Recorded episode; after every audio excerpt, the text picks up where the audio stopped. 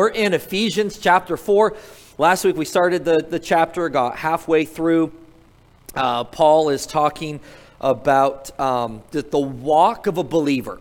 And the, when we say walk, we're talking about uh, an actual, the, the lifestyle, how a believer lives and, and how they conduct their life. And he says, walk worthy of your calling. So, again, leading up to this, it's a lot of theology, a lot of what Christ has done for us, our identity, all these things that are true about us because of Christ. That He has given us these things. He has given us a new identity, that we are redeemed, we're, we're, we're, we're justified, and we have a righteous standing before God. We have an inheritance that's waiting. The Holy Spirit is, is sealed us. And all of these, all of these things that are true about our identity, Paul's saying, in light of that, now walk and live in a way that, that is equal to that. We talked about the word worthy, it had to do with weights, about a, a weighted scale where you have he's saying not not walk worthy like earn earn favor with god. He's saying no you have favor. So now live in a way that matches that. Live in a way live in a way that is is true of your identity of who you are in christ. He talks about having unity and the importance of that within the church. Be humble and, and walk in, in, in preferring other people and, and have an attitude of charity and love. Endeavoring to keep the unity is what he said. And the word endeavoring means to make every possible effort for unity. And man, that's such an important message for, for the church. And I, again, I think we, as a church, we get that. We understand that. And I love the unified spirit of our church where we're not looking to pick at everything that could possibly divide us. We are making every effort to be unified. And I was, I was talking to several pastors. One pastor in particular said he's never seen the church so divided as now. Never seen the church so divided. Just really o- over just all the politics, over over COVID. Just there's so much that the church wants to divide over. And how unfortunate that that is right? As a church, now is the time to be unified. Now is the time to show charity and love, preferring others. And, and, and as a church, like we have to understand that we have to be unified. Paul says, be unified because, look, you're, you're one. We, we have so much in common in Christ. You're, you, you have all this all these reasons to be unified because there's one one body there's one spirit the holy spirit you're called in one hope of your calling we we are united in christ there's one Lord and one faith, one baptism, one God, the Father of all. So he's saying, look, as a church, you're united, you're one. But there's also diversity in that unity. God equips us all differently. God gives you certain gifts and, and, and, and equipped you in a way that you can help edify, help build up the church, help serve the church in a way maybe the person next to you they're gifted differently and that's okay. We can celebrate that and we can recognize we all have a different gift all different role but, but yet we're one we're united we're one family. Then in verse 17 that's where we're going to pick up today. Paul says this i say therefore and testify in the lord. He's saying that you, you henceforth that you no longer walk or, or live as other Gentiles, or when it says Gentiles, he's referring to the non believing world. He says, don't live as the Gentile. Don't, don't walk and live your life according to non believers in the vanity or the futility of their mind, having the understanding darkened, being alienated from the life of God through the ignorance that is in them because of the blindness of their heart. They're saying, look, unbelievers are living a certain way because they're blinded.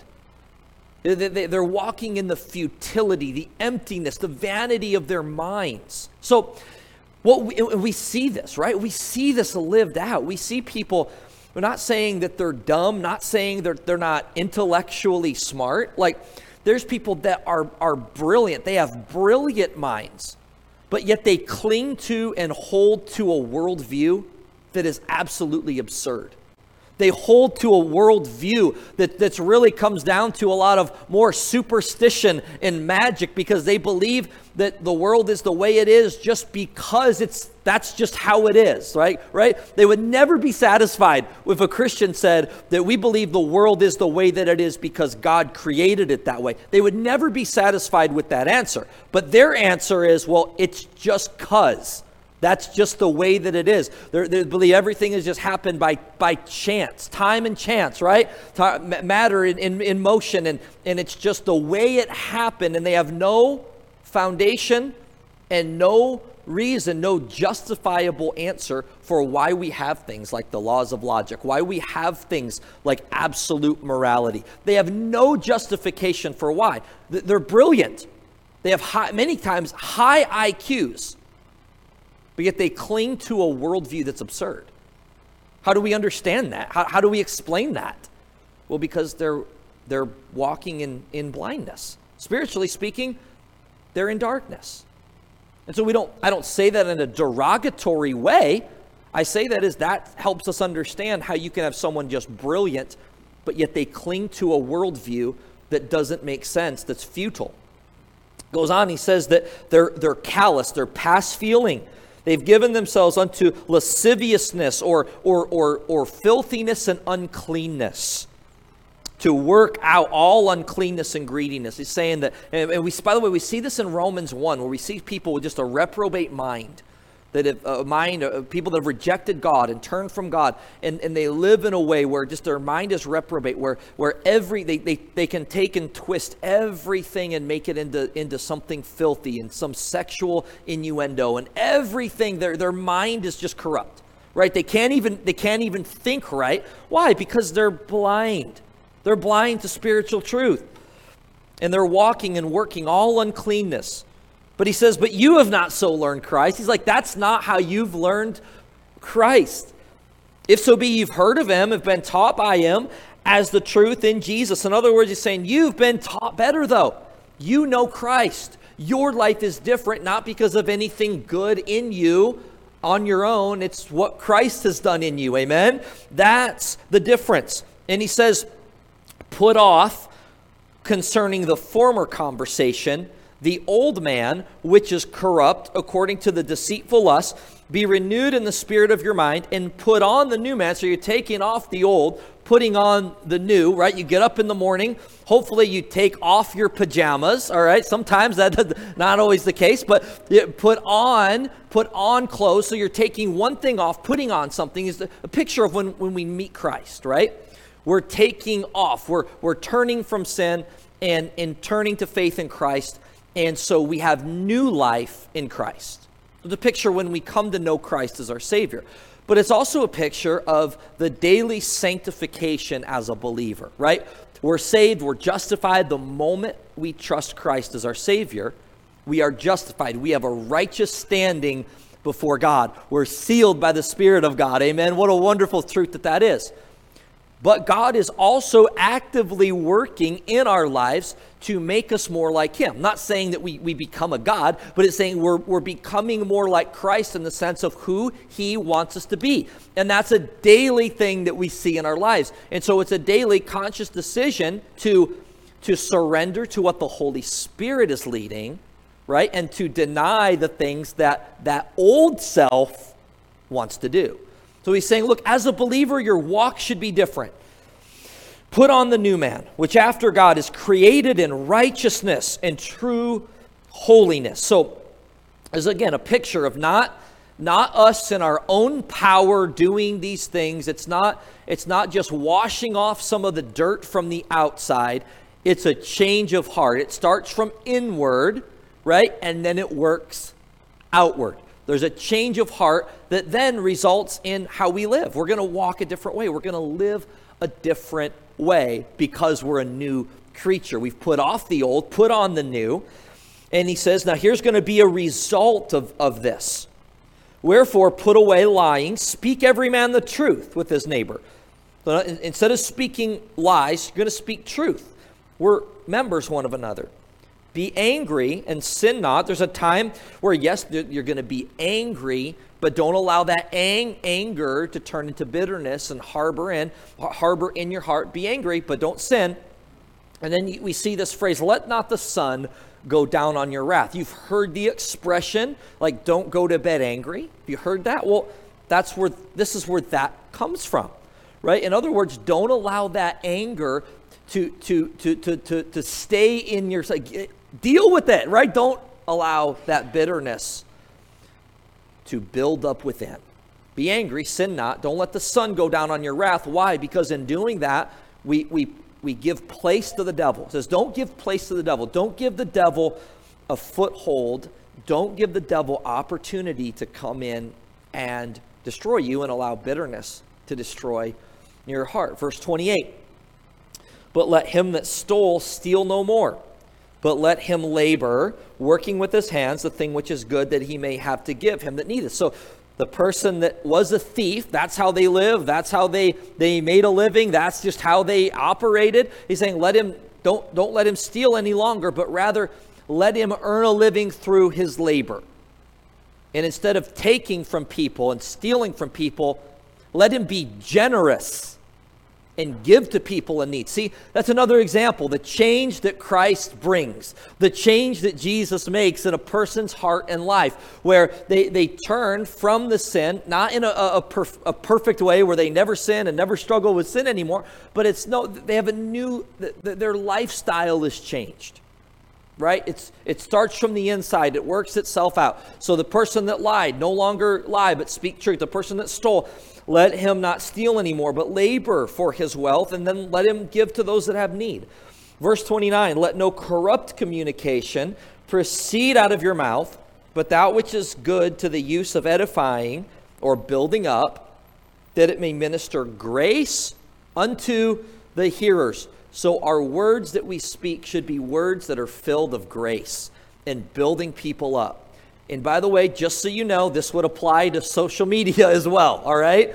Instead of posting things that are just always looking to, to, to, to put people down and always looking to antagonize people, let's not, let's not do that. Let's not let corrupt words, untrue words, angry words, divisive words come out of our mouth. Right? There's a time that we need to stand for truth whether the culture and people around us like it or not, we need to be firm with speaking the truth. But can we make sure that when we're speaking, it's with grace, that we're trying to build people up? In, in, instead of trying to think of how can I be the most divisive, can we think of how can we build people up? How can we encourage people?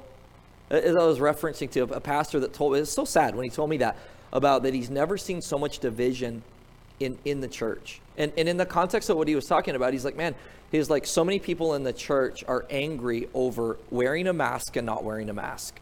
And they're fighting about it. Like they're angry. It's like one side is like, man, you don't wear a mask. Well, you don't care about people. And you don't you don't believe in science. Like, and the other side is, well, actually, no, we do believe in science. And you look look at the data, the, the, the, the places that had the most harshest, most, most strict mask mandates, their numbers are just as worse, if not even more. And he's like, there's just an arguing back and forth, arguing back and forth as a church. Look, can we recognize the importance of being united and speaking things with grace in our heart? That doesn't mean we're going to come to the same conclusion on things, right? Like, we're all going to have different opinions and different conclusions. And it's okay to have an opinion, it's okay to have a strong opinion, but can we just approach it with as a way to build up and giving grace to the people in our life. And I think that that's something, no matter what context, uh, we can all admit that we could do better on, right? Don't let corrupt communication come out of your mouth, but that which is good to the use of edifying, that it may minister grace unto the hearers. And grieve not the Holy Spirit of God, whereby you are sealed unto the day of redemption. So remember back in Ephesians 1, the Holy Spirit, He seals us when we're saved, when we're justified. The Holy Spirit is the, the down payment of the guarantee of our future inheritance. Amen. Like, man, if my salvation's up to me, I'm doomed. I will never make it. I will never achieve it. But it's not up to me. The Holy Spirit has, has saved me and sealed me. And I am a child of God.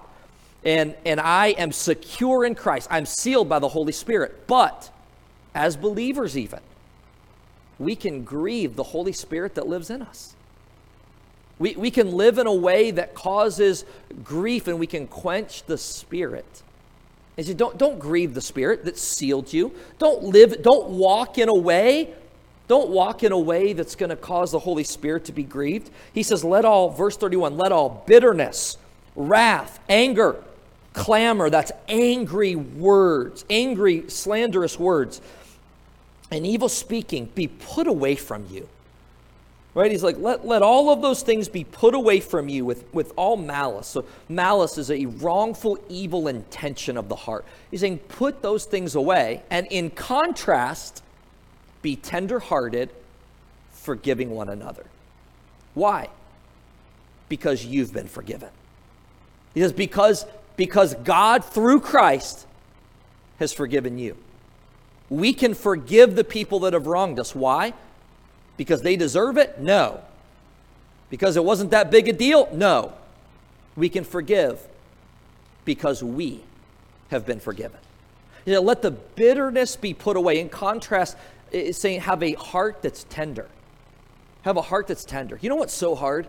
It's hard to balance this. We need to have thick skin, but a tender heart.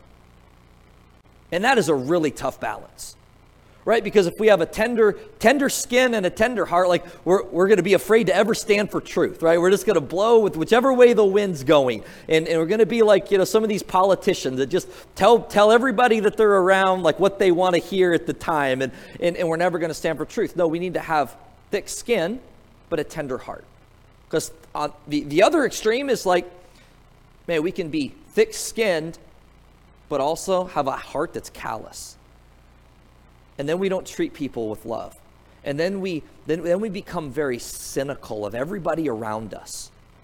And again there's times where we need to be cautious right of of people and be discerning especially when it comes to like our, our children.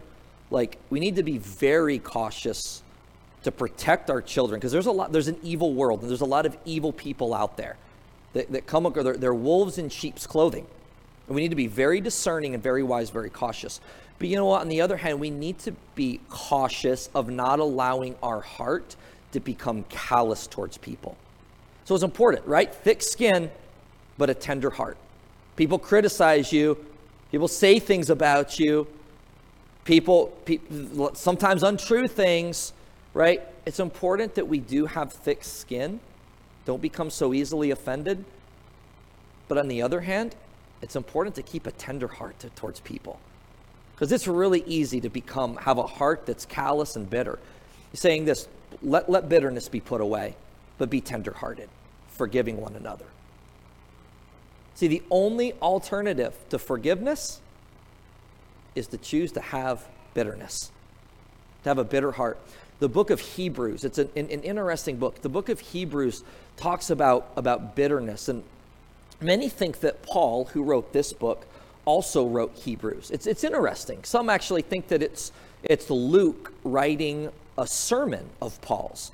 Uh, a lot of different perspectives out there on it, but th- the reality is we know that all scripture is given God breathed, right? So it's uh, the, human author isn't as important as knowing that this is this is a theopneustos. It is God breathed. God has given us His word. And Hebrews says this. It talks about bitterness. It says that it's a root that bitterness is a root issue. It starts from within. Now, many times there's symptoms you see on the outside. You see the outside, the anger, the, the clamor, right? The really loud, angry speaking. And you, you, you ever experience that where someone just goes off on you and you're like, wow, where did that come from?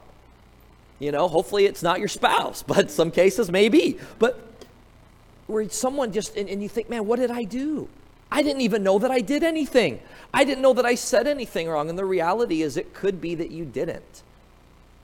But sometimes the outward sign, sometimes those outward symptoms of people, it reveals a heart of bitterness. And look, in talking with people, and I say this not as like trying to talk down, like I like I don't struggle with this because I know the same thing is true in my heart. But in talking to a lot of people, you know what I find a lot of times people want to know like how do we deal with this symptom? How, how do we make this thing go away? And, and there's, there, it's an important conversation, right? And we can talk through those things. But a lot of times, you know what the reality is? That we're wanting to deal with symptoms without dealing with the root issue. And, and, and we can deal with those symptoms, and, and maybe they'll go away for a while, but what happens? It, it's going to spring back up. It's going to, because we're not dealing with the root. You know how you kill the root of bitterness? There's one way forgiveness. Forgiveness. And recognizing that I we forgive because we've been forgiven. Now there's sometimes there's bitterness. Sometimes there's bitterness that's not because someone's wronged you. Like let's just be honest, sometimes people are bitter. They think that they've been wronged. They think that they've been sinned against, but the reality is that they're just playing the victim card. You know, and maybe you've experienced that where someone's accused you of something that you didn't do, but they're so angry and they're so bitter. And that can happen. Sometimes people are bitter. James talks about there's a, a bitter envying and strife in, in, in hearts. That sometimes there's bitterness in someone's heart because they're jealous or envious of things in your life. You ever have that where something good happens in your life it may be a promotion at work, or maybe a, you're expecting a child, or maybe, maybe, maybe you, you got a new house or a new car, or, or, or something good happens with your children. And, and you would think some of the people that are around you would congratulate you and be happy, but you find that they can't celebrate with you because they have envying and jealousy towards you. And that can be a cause sometimes of bitterness. And, and so it's important to recognize we're talking about here with forgiveness when you have truly been, been sinned against and you've truly been wronged. The reality is this that every one of us have experienced that. Every one of us at some point have been sinned against by someone. And we were the innocent ones. I'm not saying that we're innocent in the fact that we've never sinned. I just mean that we were a victim of what someone has done to us. The only alternative to allowing bitterness to creep in, the only way to deal with that root of bitterness is forgiveness. It's like, even as God, for Christ's sake, hath forgiven you. Now, a lot of times people misunderstand what forgiveness is. First of all, let me say this forgiveness is not being an enabler. And that's important to know. F- forgiving someone doesn't mean that you allow sin to happen to you. And, and that's the case. I know that Pastor Tony's going to deal, deal with, with helping those who've been abused, right, on, on Wednesday. Hope that you'll come to that or tune into that. Know, sometimes in those cases, sometimes a victim, a victim can think, well, I've got to forgive, and but but but when they say that, it they're just becoming an enabler. Look, if someone is harming you, if someone is harming you, you, harming you, you can forgive them, but you should still seek justice. You should still seek justice, right? Uh, as, if we understand Scripture, we're demanded to seek justice. We shouldn't enable someone to harm us or harm someone that we know, right? Don't enable that, and don't don't let someone try to pull the forgiveness card in just an effort for them to enable their own sin. That's important to understand. Forgiveness isn't enabling someone. If you're being harmed in any way, you need to, you need to seek justice. And, and if you're in a situation where you feel like you don't know how or you can't, you need to go to someone. Come to me. Come to someone that you trust and they that can walk you through that to get out of an abusive situation. Forgiveness is not enabling. Forgiveness, you can still seek justice. Forgiveness is not just not getting mad. Like, oh, well, just don't get mad. No, sometimes anger is a, is a righteous anger, and it's a good response towards sin. And it's a good response towards injustice.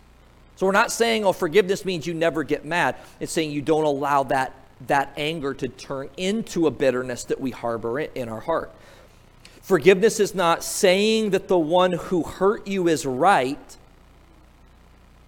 but forgiveness is, is acknowledging that God will make it right. So, in forgiving someone, you're not saying that what they did was okay. You're saying, no, I'm just recognizing that God's the one who's going to make it right. Again, in many cases, we need to seek justice, but sometimes, here's the reality sometimes we're not going to have justice in this fallen world. Maybe you've experienced that. You've experienced someone that's harmed you, someone's lied about you, someone's done things, and, you've sought justice. And the reality is, you may not see justice here in this life. Oh, now, I understand the biblical principle of they'll reap what they sow, and many times it's here in this life, but ultimately, ultimately, God will set all things right. And forgiveness is not saying what they did was right. Forgiveness is acknowledging God will make it right. Forgiveness is not excusing someone's behavior. Forgiveness isn't excusing their behavior. Forgiveness is just preventing their behavior from destroying your heart. Because the reality is this like, look, there's some people that they may, they may never even acknowledge or admit at what they've done. They may never do it. So forgiving them is not saying I'm excusing it. Forgiveness is saying I'm not going to allow what they've done in the past to destroy my life today. I'm not going to allow that bitterness to harbor in and destroy my life. Not excusing it, but it's preventing it from destroying your heart. Forgiveness is, is not reconciliation. Reconciliation, right, where, where the relationship is restored and made right. Forgiveness and reconciliation is, is, are two different things. And I say that because this reconciliation takes two. You can forgive someone, but there never be a reconciliation. Because as I said, in some cases, maybe the person that has harmed you, maybe the person that has slandered you, maybe the, the, the person that has abused you, maybe the, the person that has, has done horrible things to you, lied about you, they may never admit what they did. In fact, a lot of times they'll probably blow it off and never admit it. And so until they are willing to admit that, there can't be a reconciliation right? There, there, there, there can't be a restoration. But I believe that we can still offer forgiveness. The reason I say that is because even if they don't admit it, maybe the person, maybe God forbid, maybe it was a parent that harmed you. Maybe it was a parent that walked out on you. Maybe the person that harmed you isn't even alive. When I say you can, you can forgive, you can forgive even if the other person is not going to ever acknowledge it is because you can't allow what someone has done who never will admit it or isn't even alive to destroy your life today. Remember Jesus on the cross. What did he say? Father, forgive them, for they know not what they do. Again, I understand that you know that it's different. Christ was sinless and he understood everything perfectly and completely. But the reality is this that we can forgive someone and never be reconciled. And in some cases, in some cases, maybe someone is, is, is locked up for what they've done to you or what they've done to someone that you love. Some cases, reconciliation and, and restoration isn't possible and maybe isn't safe. But you can still forgive without having that bitterness destroy you. So, how do we do that? How do we forgive? How do we forgive against people that have done us the most wrong, the most harm? How do we forgive the people that will never even maybe admit what they've done? How is that possible? Humanly speaking, it's not. And so I'll just be very clear. If you don't know Christ as your personal Savior, you're not going to be able to forgive in this supernatural way. It's Not going to make sense. Not going to be able to. Because it is even as God, because of Jesus, has forgiven us, we can forgive. Jesus tells it like this. So his disciples are asking him the question of, How often do I forgive someone who has trespassed against me? Remember the, the story? Uh, the, the, the, uh, the, the, the time when his disciples came and, and they said, Should we forgive them seven times? Like, how, how many times is enough to forgive? Jesus says, No, 70 times seven. What Jesus is saying is, that we should constantly have a spirit of forgiveness towards people. And then he and then he illustrates it, right? He gives the and again, back back to the, the first point that I made. Like, we need to be cautious. Sometimes people can take that as, oh, we become an enabler, and that's not what we're saying. But he's saying to have a spirit continually where we're willing to forgive people who've wronged us. And then he, he gives this picture. He, sa- he gives a, a it's called a, a parable, right? Where Jesus would tell these stories to be able to then apply a truth that he was teaching someone. And he gave this parable, the story about a man that owed a, a great debt of money. That, that, he owed 100 talents. And basically, this was a, um, you know, it, it, would, it would be an amount of money today that was just almost unimaginable for most. I mean, just something we could never pay, right? I mean, millions upon millions of dollars. And this man owed someone this. And in, in this time, you have to understand in this culture that that, that, that if someone owed you money, like you could actually have them thrown into what was called debtor's prison, and they had to stay there until they could work off and pay off that debt. That was allowed, and that was something that could happen.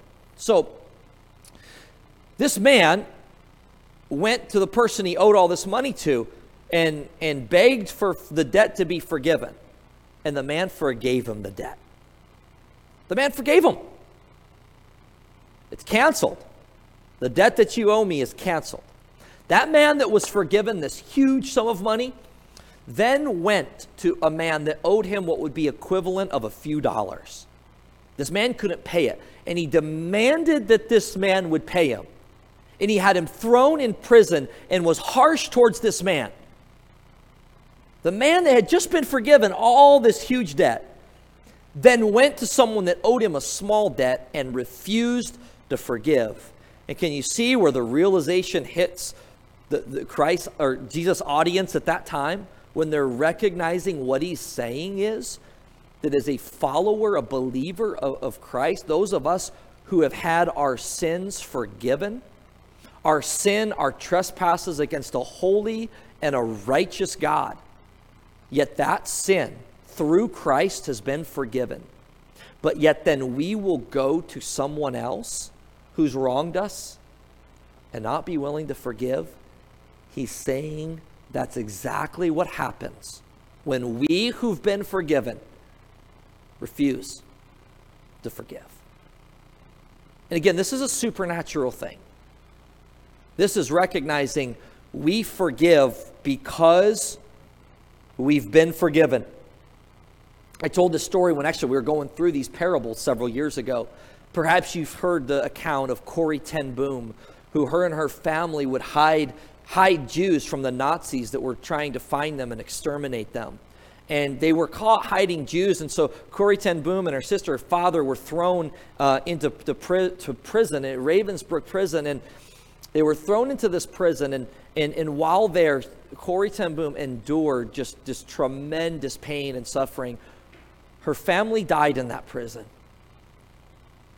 By God's providence, there was a clerical error that was made, and Corrie ten Boom was released.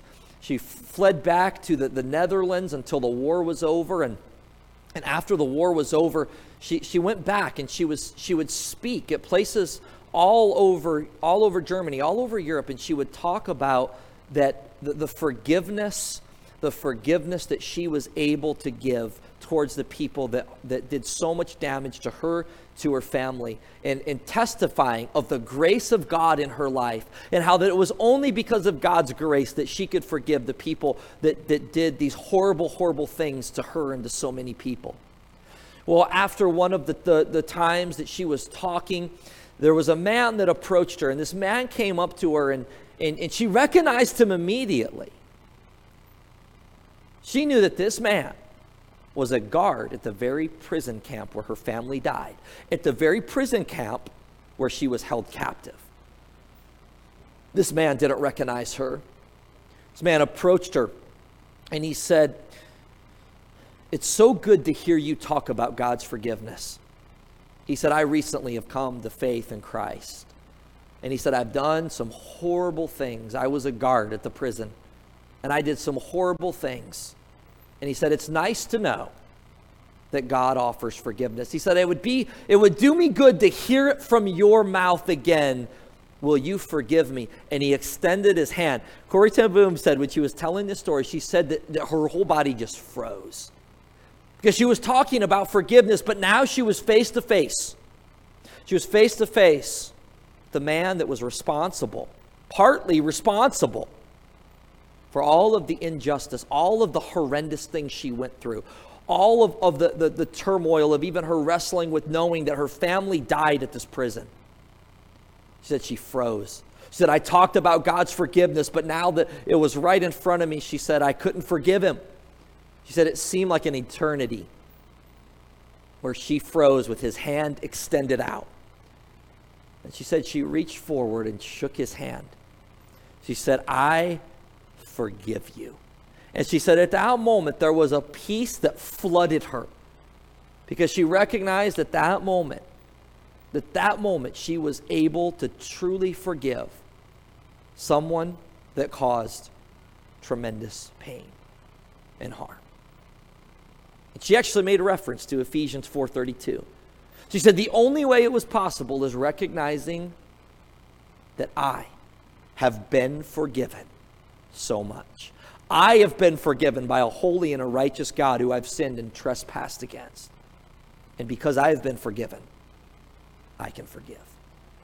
And I ask you today is there someone that you need to forgive? Is there someone maybe that you need to ask forgiveness?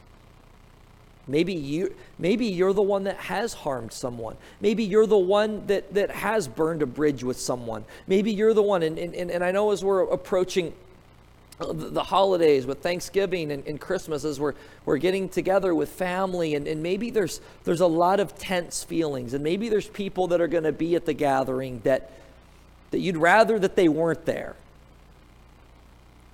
Maybe there's someone in your own family. Maybe there's someone that you need to forgive. Not based on the fact that they deserve it, because they don't. That's why, that's why it's so difficult. Maybe it's someone that's harmed you. And again, as I mentioned, you're not saying what they did was okay. And maybe there's, there's cases where you need to pursue justice, and, and maybe you need to recognize that it's okay to pursue justice. But are you willing, am I willing to offer forgiveness? And I ask you this question in closing Have you experienced the forgiveness that Christ brings? Because the reality is, all of us have. We talked about that parable, the debt, the debt that, that, that we owe, the, the, the, the, the amount of money that was so enormous. You know what that's a picture of? It's a picture of the debt of sin that we owe, that we're separated from a holy and a righteous God because of our sin. But yet, God, in His mercy and His love, entered His own creation. Jesus, the second person of the Trinity, entered His own creation, lived a righteous life, died the death we deserve to pay the debt of our sin. And He offers forgiveness. He offers that debt to be paid in full to all who will believe. And I ask you this have you personally experienced that forgiveness in Christ? Have you personally put your faith and trust in Christ? as your Lord and Savior. You see, all these things that we read about in, in Ephesians 4 17 through 32, right? All these things, trying to do these things in your own strength, you know what it's doing? It's just like cleaning, it, it, it's, it's just like, like washing off the surface. Washing off the surface when in all reality, that may last, but it'll only last for so long. We need a heart transformation. We need new life that's only found in Christ. And it's not found in religious activity. It's not found through starting to coming to church on a Sunday or, or, or, or trying to turn over a new leaf. We need a heart transformation. We need forgiveness that only comes through faith in Jesus Christ as our Lord and Savior. And I ask you this question Have you experienced that forgiveness? Do you know Jesus Christ as your Savior? Have you personally put your faith and trust completely in Him to save you? And if not, maybe today's the day. Today's the day to just surrender to Him and recognize you can't save yourself. It is only through Jesus Christ's righteousness, it's only through the forgiveness that He offers. And maybe the reality is it's hard to forgive people because you haven't personally experienced that forgiveness. Even as God, for Christ's sake, because of Jesus, He's forgiven us. And because we have been forgiven much, we should be able to forgive others much.